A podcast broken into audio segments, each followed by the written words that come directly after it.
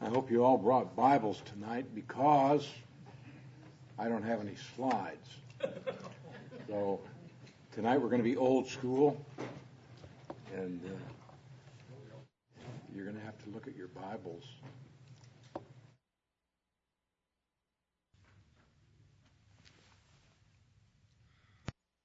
Hello? Ah. I am not Dr. Dean. Uh, he is somewhat under the weather, and uh, so he asked if I might fill in. Glad to do that.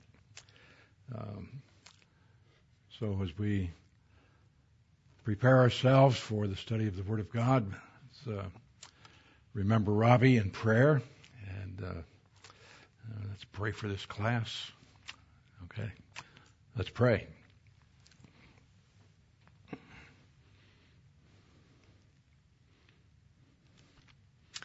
We give thanks to you, Heavenly Father, that we have the freedom in this nation to assemble, to study your word, to boldly proclaim that Jesus Christ is the only Savior, the only solution to man's problems,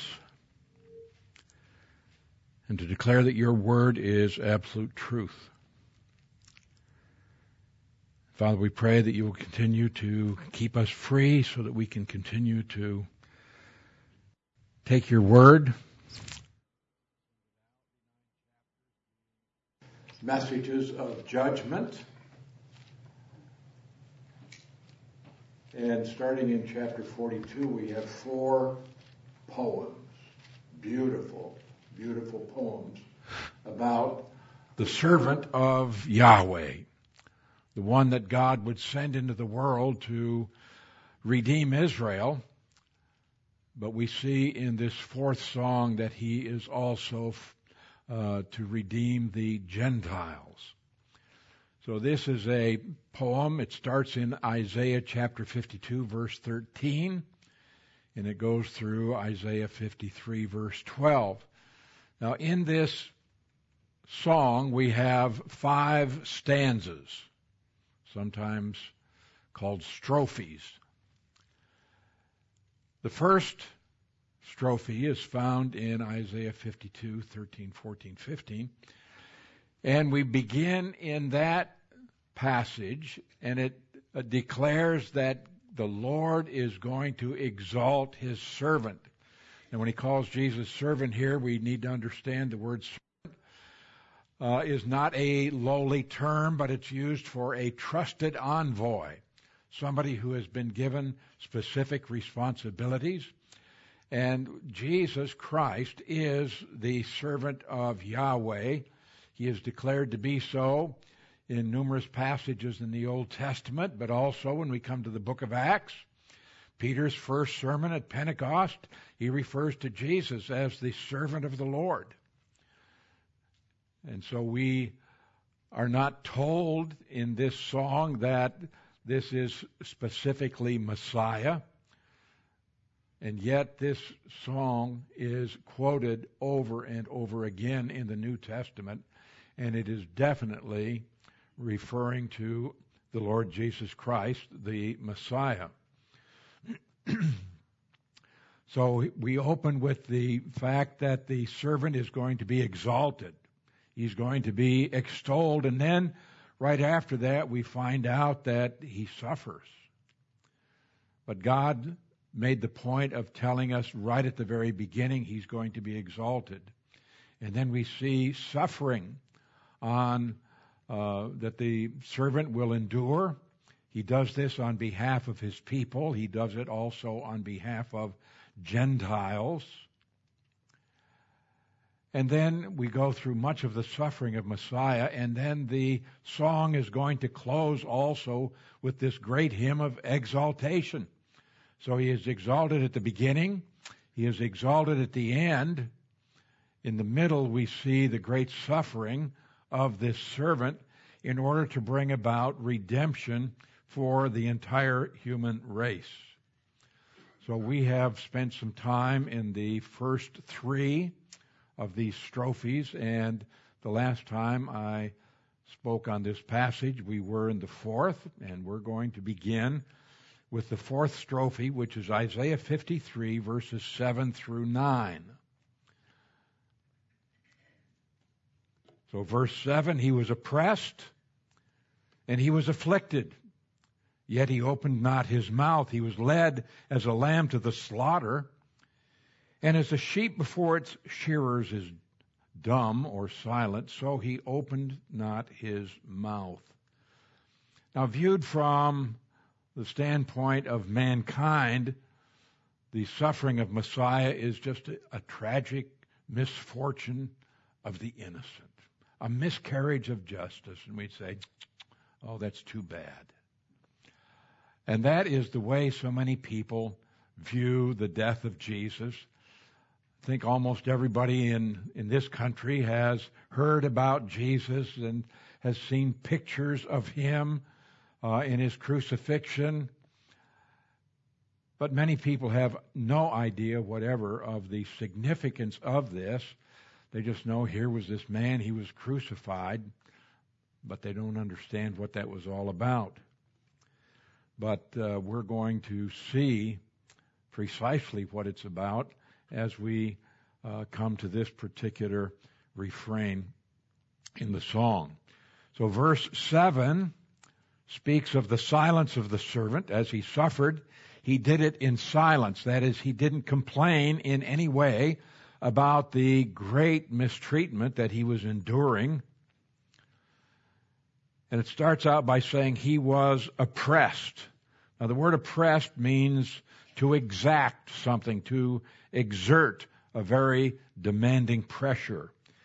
The essential meaning of this word can be seen back in the book of Exodus, uh, where the people of Israel were in slavery in Egypt, and this word is used for the Egyptian overseers, the taskmasters.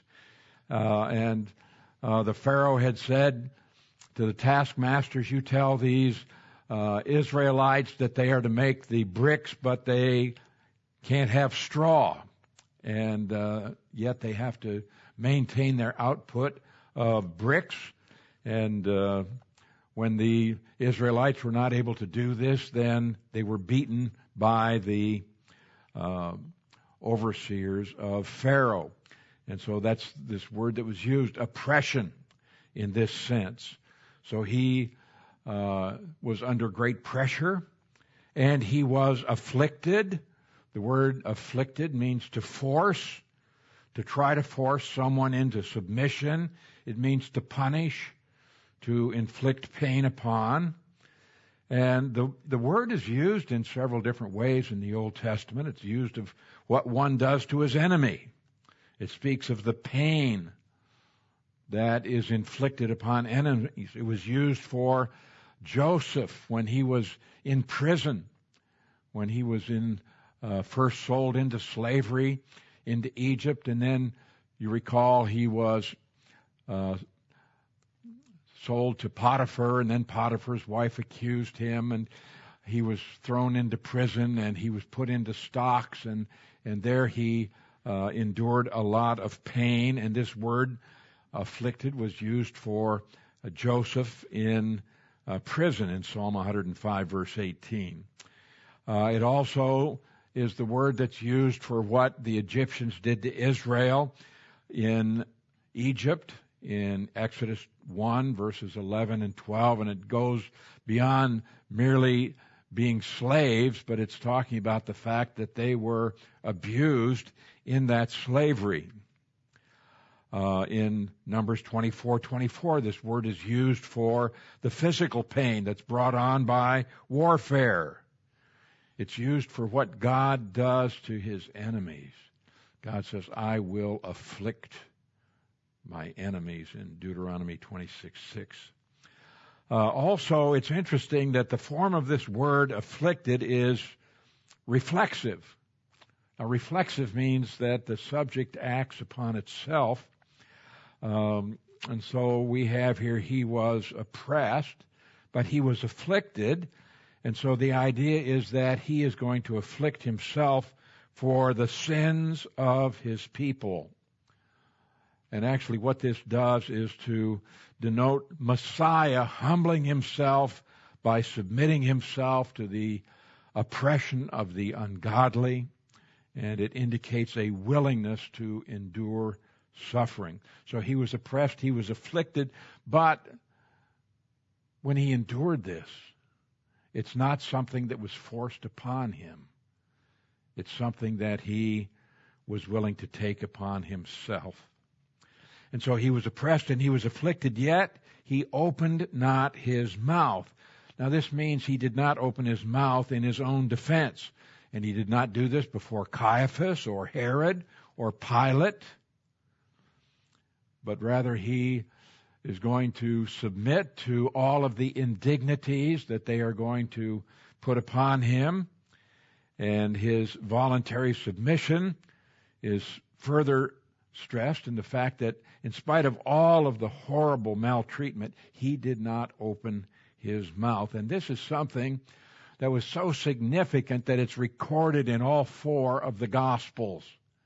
They make a point of telling us Jesus didn't complain about all that he was suffering. So he didn't open his mouth, and it means uh, to justify himself or to complain about the fact that he was being mistreated. And so Jesus did open his mouth. I mean, he spoke. We read uh, of several conversations that he did have. Um, so he talked with the high priest. He talked with Pilate. Um, he talked to Judas and the soldiers in the garden. But he's not complaining. That's the point here. He's not trying to justify himself. So there's no contradiction in saying he didn't open his mouth, and yet he did speak uh, at various times uh, from the time of his arrest uh, and on through his crucifixion. Then it says he was led as a lamb to the slaughter. And as a sheep before her shearers is dumb, so he opened not his mouth. So in contrast to the wandering sheep that we saw in Isaiah 53 6, all of us like sheep have gone astray. Now we have a lamb. And Jesus now is led like a lamb to the slaughter but he is not going to uh, fight against this. Now, the context suggests that the slaughter uh, indicates that this is sacrificial in nature. So the lamb is being led to a slaughter, and it's going to be a sacrificial death. And so the servant voluntarily submits himself to sacrificial death, and this is uh, certainly a meaning supported in this context. We find it also, uh, for example, in 1 Peter chapter 1, verses 18 and 19, where he is the lamb without blemish and without spot. All right, in verse 8, he was taken from prison and from judgment, and who will declare his generation? For he was cut off from the land of the living. For the transgression of my people he was stricken. Now, there are a number of translation problems in this particular verse, and I really think that the way we have it in our English translations is far too mild. So this verse speaks of the trial and the death of the servant and it again emphasizes the substitu- substitutionary nature of his death. So he was taken. Now the word taken means to lay hold of, to seize, to snatch or to take away. And it indicates not, well, he was just taken, but it indicates that it was a violent seizing of Jesus. Now it says he was taken from prison. The word prison means a place that's closed up. It means confinement or it means oppression. So he was taken from prison and from judgment. Now this word judgment, it's the Hebrew word mishpat, and it means justice. Sometimes it means an ordinance. It's the most common word used to designate the function of government in any realm and in any form. This is the function of government. Now, in the ancient Near East, this function of government was often not based on any law, but it was based upon the one who was in authority. So he might be a king, some kind of a ruler. And what he said was law, so it wasn't that they had a code, but it's whatever he said. And that was also um, how they dispensed their justice. So the judgment in view here is a result of coercion and judicial action. Violent action was taken against the servant within a legal context. And as a result of six illegal trials, a judicial murder was perpetrated. So we have here a legal process. He endured six trials before the cross, all of them illegal in one way or another justice was perverted. First of all, by uh, the, the Jews who judged him, and then by the Romans who judged him, and justice broke down on that night, and violent action was taken, and there was a judicial murder of Jesus Christ. So he was taken from prison and from justice and who will declare his generation. Uh, the word declare, uh, interesting word, it doesn't especially mean to declare. It's a word that means to go over something in your mind. It means to contemplate. It means to meditate.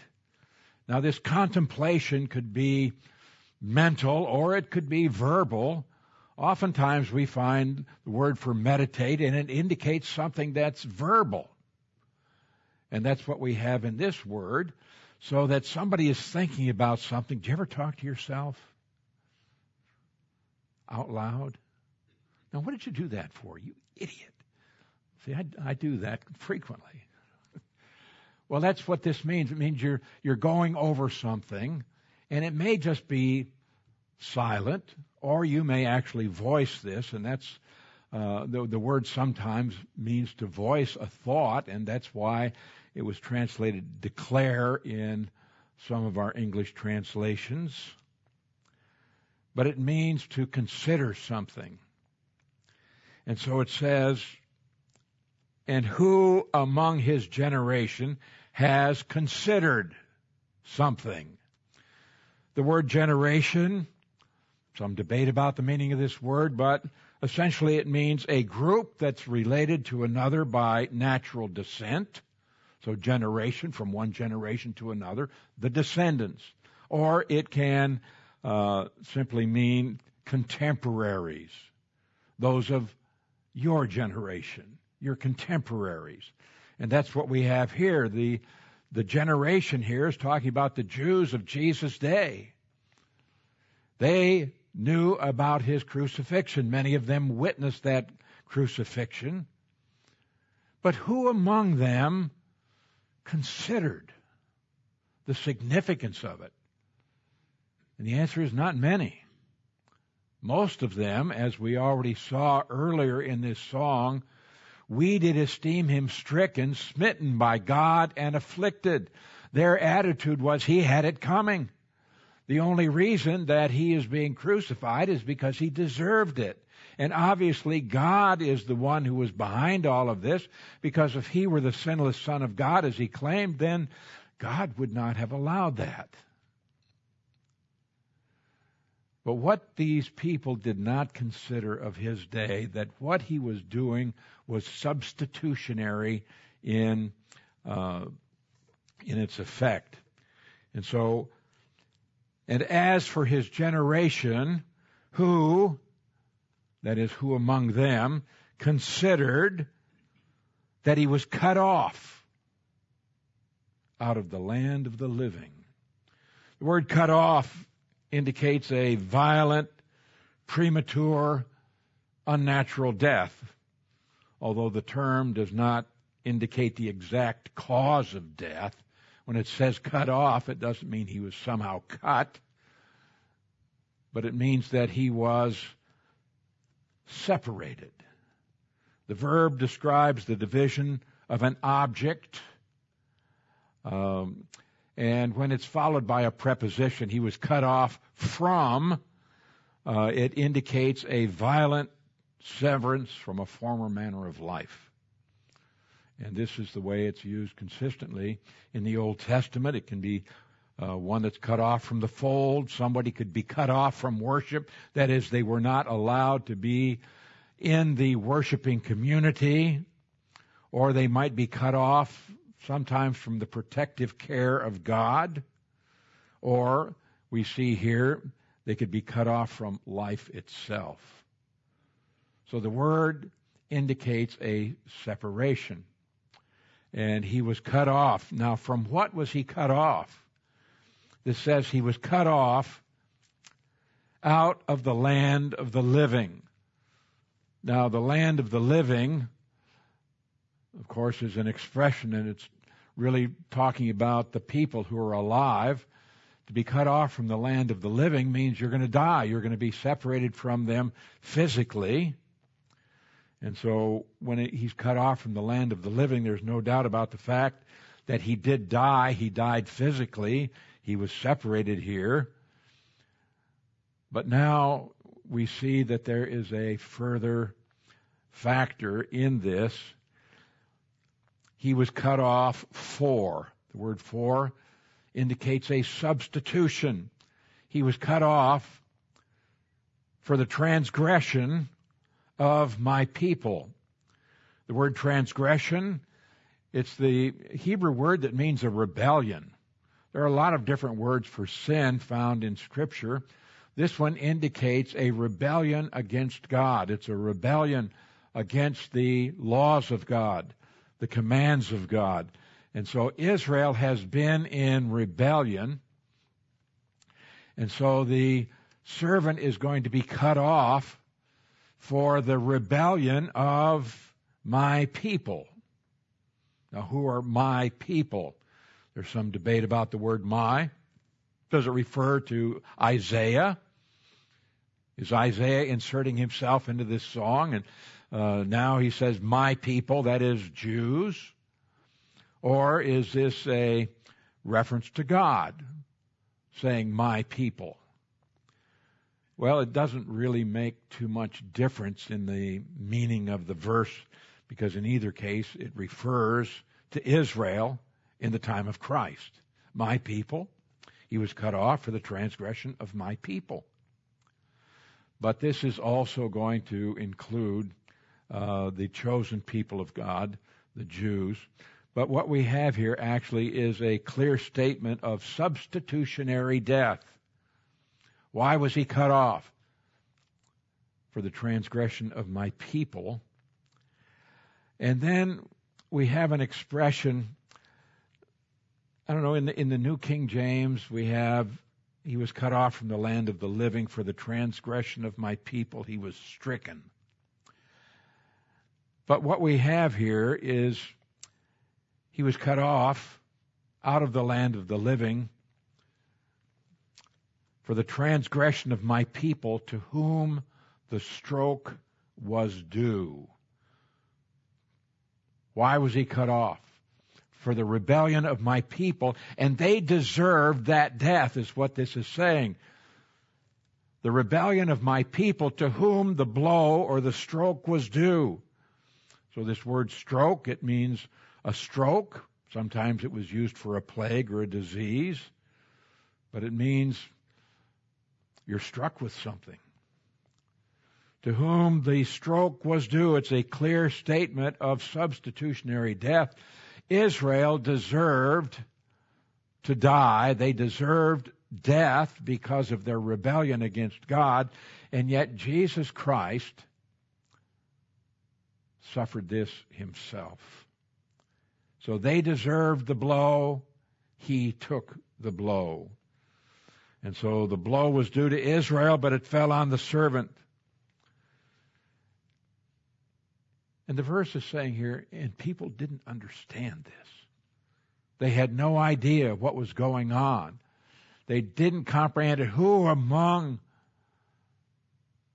the generation of Jesus considered, contemplated, thought about the fact that he didn't deserve to die and that he was actually dying in the place of his people. All right, we move from here, where we have a, description, a description of the servant's suffering and death, and now we move to some facts about his burial in verse 9. And they made his grave with the wicked, but with the rich at his death, because he had done no violence, nor was any deceit in his mouth. So this verse talks about the burial of the servant, and the points made here. He was assigned a grave with uh, the criminals because he died a criminal's death. It was assumed, apparently, by those who were in charge of such things that he was going to be buried as a criminal. But divine justice overruled, and he will be buried in a rich man's tomb. And so uh, we see that the innocent servant received an honorable burial in spite of the intention of his enemies. And so uh, the expectation was he's going to die as a criminal, he's going to be buried as a criminal. Now, it was unusual uh, for a criminal to have this kind of burial. In the culture of that day, the usual thing was to be buried with your fathers. It'd be like a family plot, a place where the family would be buried. And so often uh, we have this expression that uh, he's buried with his fathers. And to be denied burial with your father, that was a calamity. We can find places in Scripture where somebody was not allowed to be buried with his father, and that was, they considered that to be a, a horrible thing. And for those who didn't have uh, a family grave, then there would be a a common burial ground, and references are made in uh, a few different passages. He was buried in a common place, a common grave, and of course, uh, we're also familiar with the money that uh, was given to Judas, and then when he started feeling so bad about what he had done, he took the money back and he just threw it back at the priests and uh, uh, told them they could take their blood money, but uh, of course they they wouldn't use this for any religious purposes because after all it was blood money and so what did they do they bought a potter's field the potter's field it was just a worthless piece of ground nobody wanted the ground i mean it had all that broken pottery in it and nothing was growing and nobody would want to clean that up and so they said, well, we'll just buy that field out there. It's worthless. And we'll use that as a common burial ground for people who don't have a family with whom to be buried. So Jesus is not going to be buried in a commoner's grave. After Jesus suffered all of the indignities, the beatings, the scourging, and then all of the horrors of crucifixion. And after he had suffered all of that, the Father said, That's enough. No more indignities. They, he is not going to have the indignity of being buried in a criminal's grave. That indignity is ended. So we see here they made his grave. Who is they? We don't know. Actually, we have a singular word here. It means one or someone. Uh, or we could say, someone appointed his grave, or his grave was appointed. It was assigned with wicked men. but he was actually buried in a rich man's tomb. Now, the wicked here is plural, and it means the thieves, the murderous thieves who were crucified on either side of him. They made his grave with the wicked ones, yet with the rich in his deaths. Now, the word rich is singular, so it's a rich man. And this is, of course, Joseph of Arimathea, in whose burial vault Jesus was interred. And it's with the rich one in his deaths. Actually, it's plural, and it's an unusual construction because we don't think about people dying twice. We think about physical death, and that's it. But this is a very unusual construction, and it says in his deaths. Jesus actually died twice on the cross. First of all, he died spiritually when God the Father laid on God the Son's, uh, God the Son, all of our iniquities. He who knew no sin was made sin for us that we might become the righteousness of God in him. And so Jesus is separated from the Father in a spiritual sense while he was bearing our sins on the cross from 12 noon until 3 o'clock after he had finished paying the penalty for the sins of the world, then that spiritual death was lifted. And once again, he can talk to his Father. And he does talk to his Father. And Jesus, after he had died spiritually and is now spiritually alive again, is when he cried out, It's finished. Not his life, not his ministry. That's not what he's saying was finished, but rather this work of salvation, everything necessary for the forgiveness of sins and the gift of eternal life has been provided through that death on the cross. And he was sent into the world to die, and now it's finished. He accomplished the task. The servant has carried out his responsibilities. And so they made his grave with the wicked ones. They assigned him that. But he was with the rich in his deaths. Because he had done no violence, nor was any deceit found in his mouth, means although he had done no wrong to others. So we see his character here. He hadn't done any violence. He hadn't said anything to deceive. And so the suffering servant is without sin. He has done nothing for which to be punished. There's no guilt. There were six trials of Jesus, and the ultimate verdict I find no fault in him.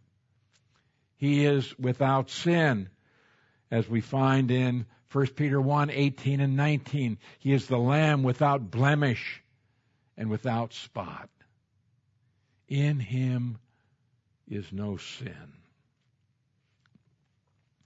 All right, now we come to the fifth strophe. And that's in verses 10 through 12. So just like this song began with the divine proclamation, in which Yahweh announces the exaltation of his servant. Behold, my servant. Look at him. Behold, my servant. He shall be exalted. He shall be extolled. He shall be very high. You see, the Lord makes this very plain right from the outset. We're going to have horrible descriptions of his suffering, of his death,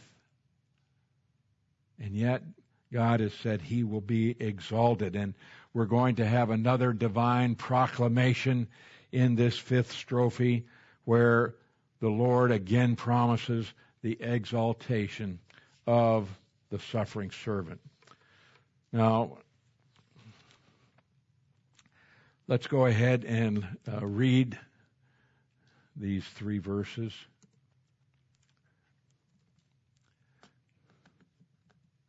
If I can get them, let's start in Verse 10. Yet it pleased the Lord to bruise him. He has put him to grief.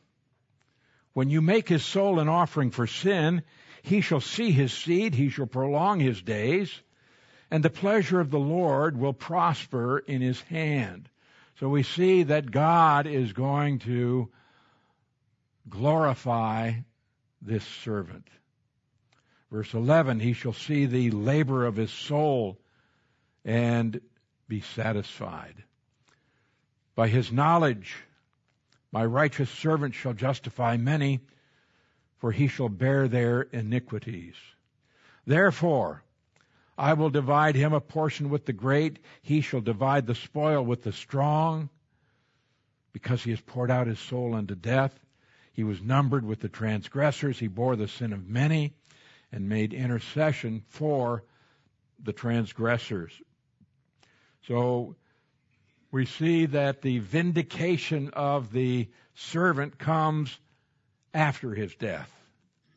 So a great miracle has taken place because after his death and burial, he is enabled to see his offspring, to prolong his days, to witness the successful completion of his mission. He is going to see fruit for his labors comes after his death. And so the promise of the Lord is introduced by a declaration here in which Isaiah reveals that the will of Yahweh is accomplished through the sacrificial death and then the subsequent exaltation of the servant.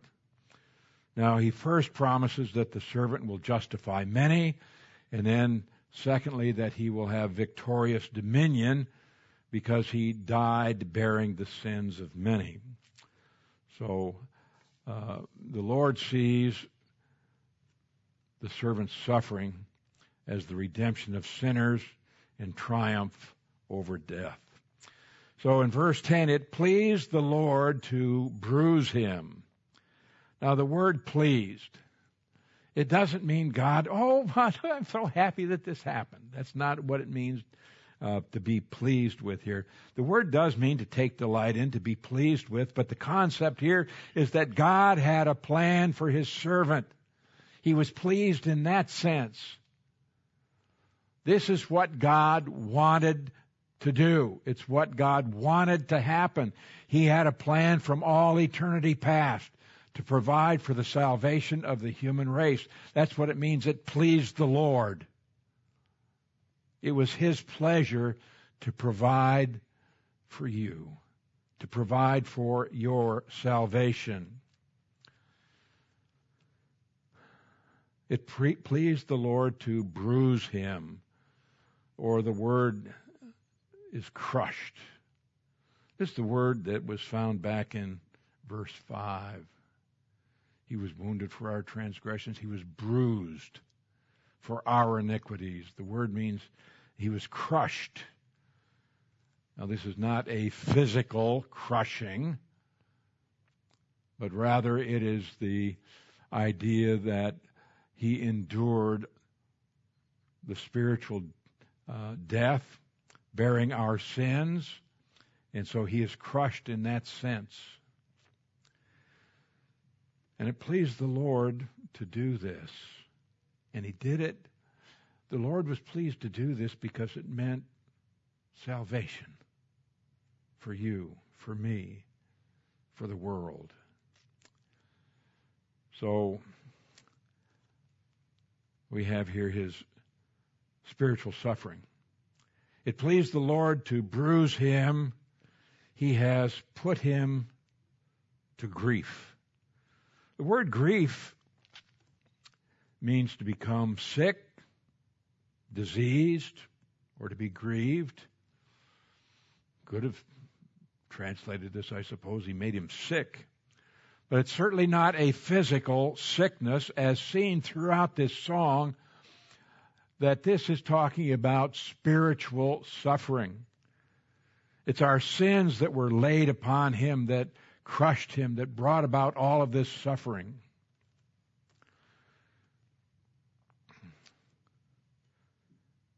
Now, it says, when you make his soul an offering for sin.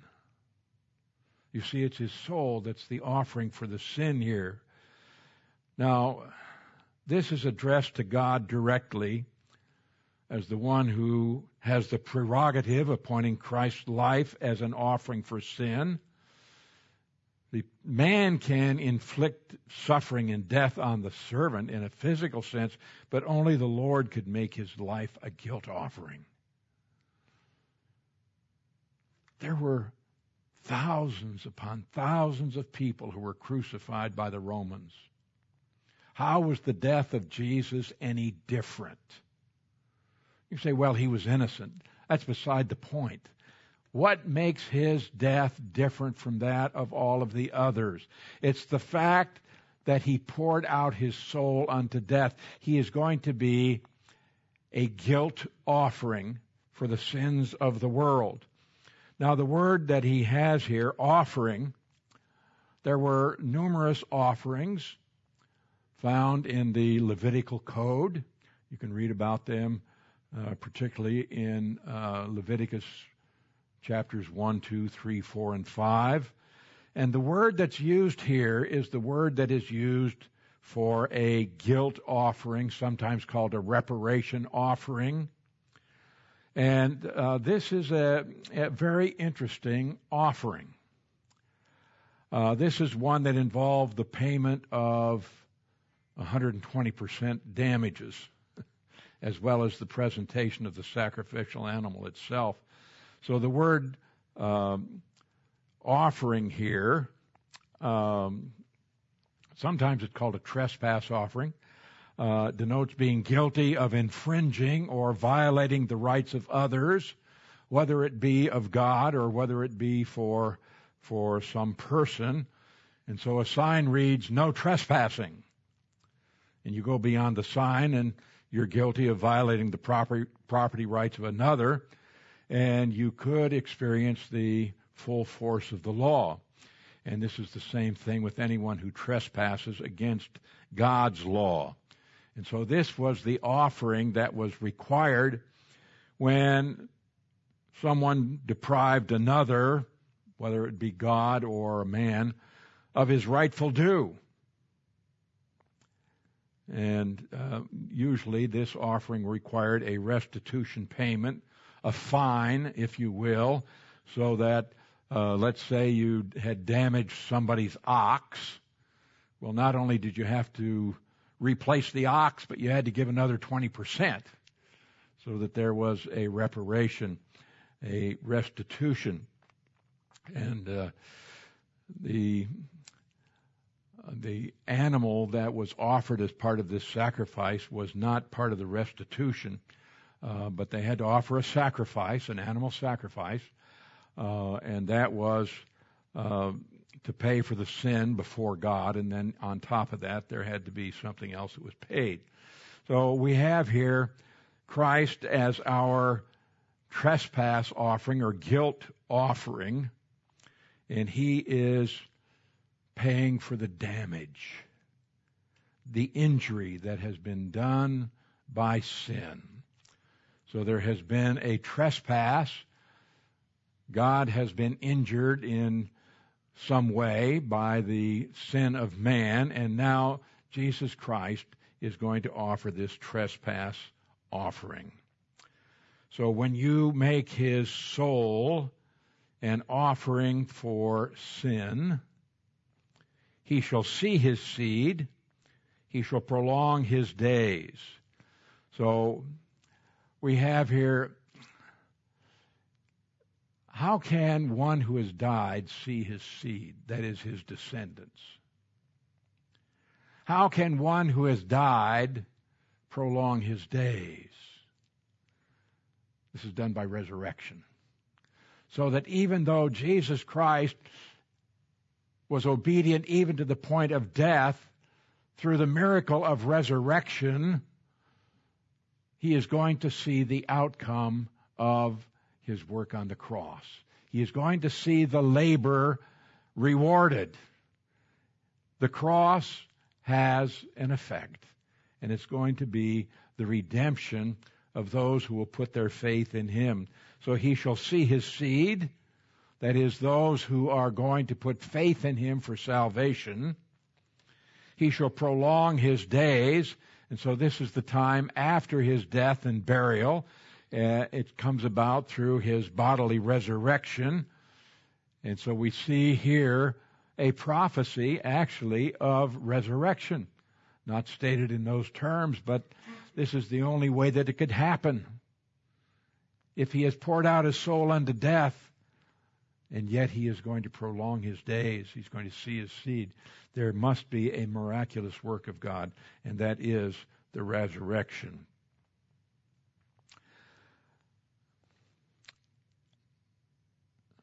Okay, and now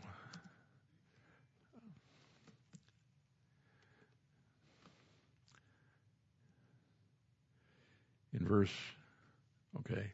And the pleasure of the Lord shall prosper in his hand. Again, we have the pleasure of the Lord. It's talking about the fact that God has a plan. God knows what he's doing. He had this plan from all eternity past that included the virgin birth, the incarnation, the ministry of Christ on the earth, and then his death, burial, resurrection, but then also his ascension, his session, uh, his future reign upon the earth over the kingdom, and then for all eternity, this servant is going to be exalted and extolled and be very high. He's going to be glorified. And so, uh, this is the pleasure of the Lord that's going to prosper in his hand. God is going to fulfill his plan. God is omniscient. He knows all things. And on the basis of knowing all things, He designed this plan. And because God is perfect, His plan is perfect. A perfect God cannot come up with an imperfect plan. But God not only plans, but God is omnipotent and God has the power to carry out His plan. Now, I can make a lot of plans and they don't come to fruition because I simply don't have the ability to make it happen. But God, because He has designed this perfect plan, is able to execute it perfectly because He is all powerful. And so the pleasure of the Lord, the pleasure of Yahweh, is going to prosper in the hand of His servant. Jesus Christ is going to perfectly fulfill the Father's plan for the incarnation, for the salvation of the human race, and for the future as well. In verse 11, he shall see the labor of his soul. Labor, travail, it's a word for suffering, great pain. It's talking about what Jesus endured on the cross, bearing our sins when he was crying out, My God, my God, why have you forsaken me? That's the travail of his soul, the labor of his soul. God the Father will see what Jesus is doing on the cross while he's bearing our sins, and he will be satisfied. This is the doctrine of propitiation. Propitiation is one of those Bible words. You find it in, in Romans chapter 3. You find it again in, in 1 John. It means satisfaction. Justice demands a penalty. If there is no penalty for violation of law, then law is meaningless. There must be a penalty attached to every law, otherwise the law has no teeth. Now, God is perfect in his character. God is absolutely without sin. He is holy. He is separate from anything that is sinful. He is separate from all of his creation. He is holy. A man, by nature and action, is unholy. We are unholy. We are sinful. We rebel against God. We transgress his laws and this demands a penalty. God cannot overlook overlook sin ever. He cannot excuse any sin. He can't say, well, that's not a big deal. I'm going to let it go this time, but don't do it again. No, he couldn't do that. You stop and think about the original sin in the human race. They ate a piece of fruit. Is that a big deal? Not from our perspective.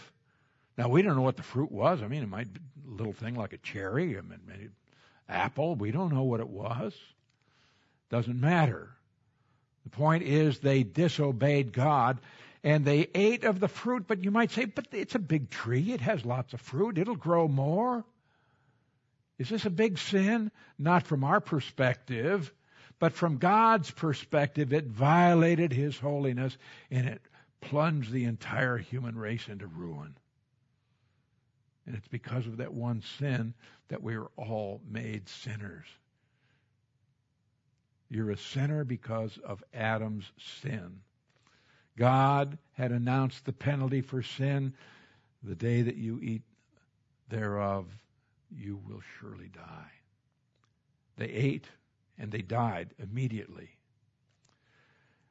Because justice, perfect justice, demands a penalty be paid. Now, if I pay that penalty for sin, then I will be separated from God forever. So God sent his own son into the world to be my substitute, to die in my place. And Jesus Christ paid the penalty for the sins of the whole world. This is 1 John 2 2. And he, Christ, he himself is the propitiation the satisfaction for our sins, and not for ours only, but also for the sins of the whole world. Jesus Christ, by his death on the cross and bearing our sins, satisfied the demands of divine justice. That's propitiation.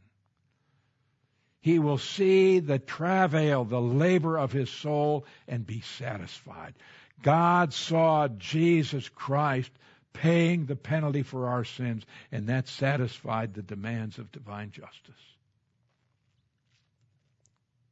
What a wonderful truth.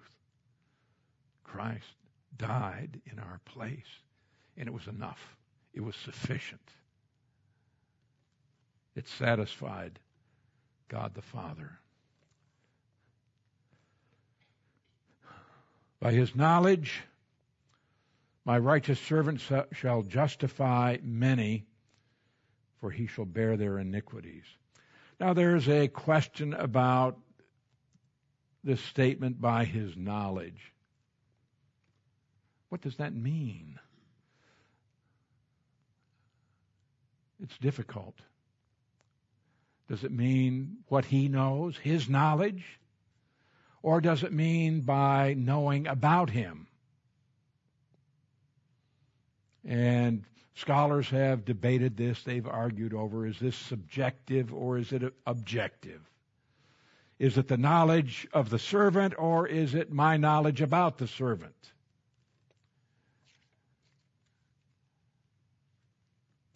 I don't know. I think it's knowing about him. As a result of knowing about him and putting faith in him, then I am justified or declared right with God, declared righteous. By his knowledge, or if you want to say it's by the knowledge of the servant, he knew the plan of God, he executed the plan of God, and because he fulfilled that plan of God, it's on this basis that he will justify many. Now, notice who does the justifying here.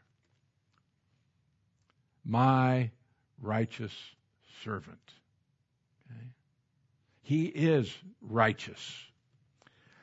And it's the, we, we can't see it in our English translation, but you have the word righteous defining servant. It says he will justify many. But the word justify comes from the same word. The righteous servant will declare righteous the many. What is justification? Justification is a legal declaration made by God. It's not a change that God makes in a person.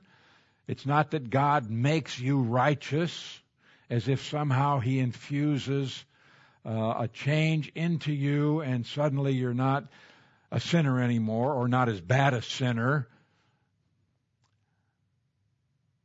But rather, it's a declaration that God makes based upon the imputation of divine righteousness. The Bible declares that when you put faith in Jesus Christ, God gives you His righteousness as a free gift. You get it as a gift.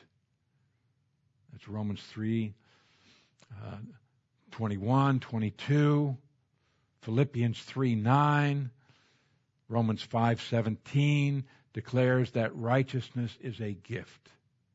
So when you believe in Jesus Christ, righteousness is credited to your account in heaven. So we see Abraham. Abraham believed the Lord and it was credited to his account for righteousness. And that's what we have here. We have justification or the declaration of divine righteousness. And this is on the basis of the righteous servant of God. He will justify the many. The many here are those who will put faith in him for salvation. Why? Because he will bear their iniquity, and therefore he is the one who has the right to declare people righteous because he paid for their sins. Jesus is our righteousness.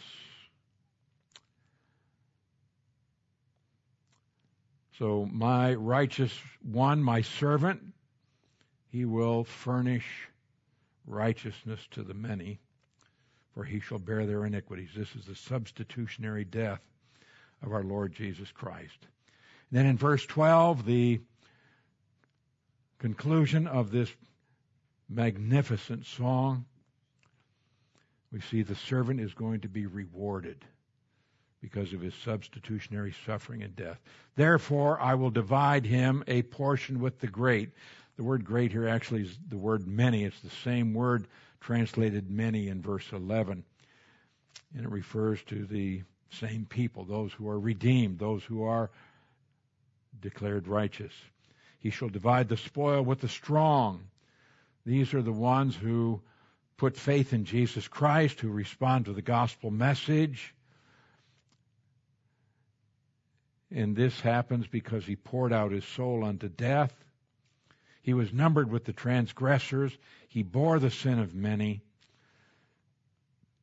And he made intercession for the transgressors.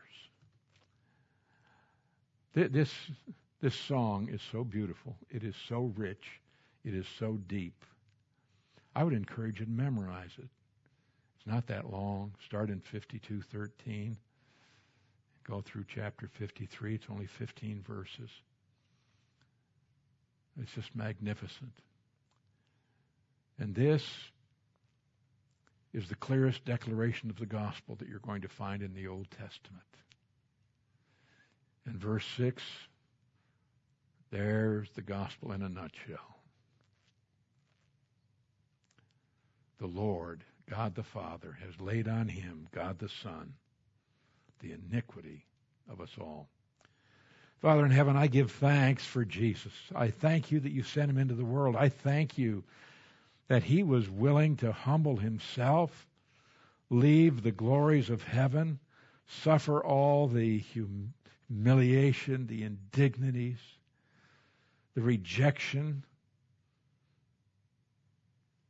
by people, your people, by us. I thank you that he died for us. And I thank you that we can know him and that we can know that what he did accomplished your plan. It was your pleasure to plan for our salvation. It was his pleasure to carry out that plan. that we just want to praise you and thank you tonight for your unspeakable gift. The gift so great that it can't be adequately described in human terms. Thank you. Though I pray that your Holy Spirit will give us understanding about these things that we have seen. And because we have looked into your word tonight in this passage, may we have a greater appreciation, a deeper love for our Lord Jesus Christ, the one who loved us, gave himself for us. Father, I pray now for your mercy. You'll take us safely to our homes.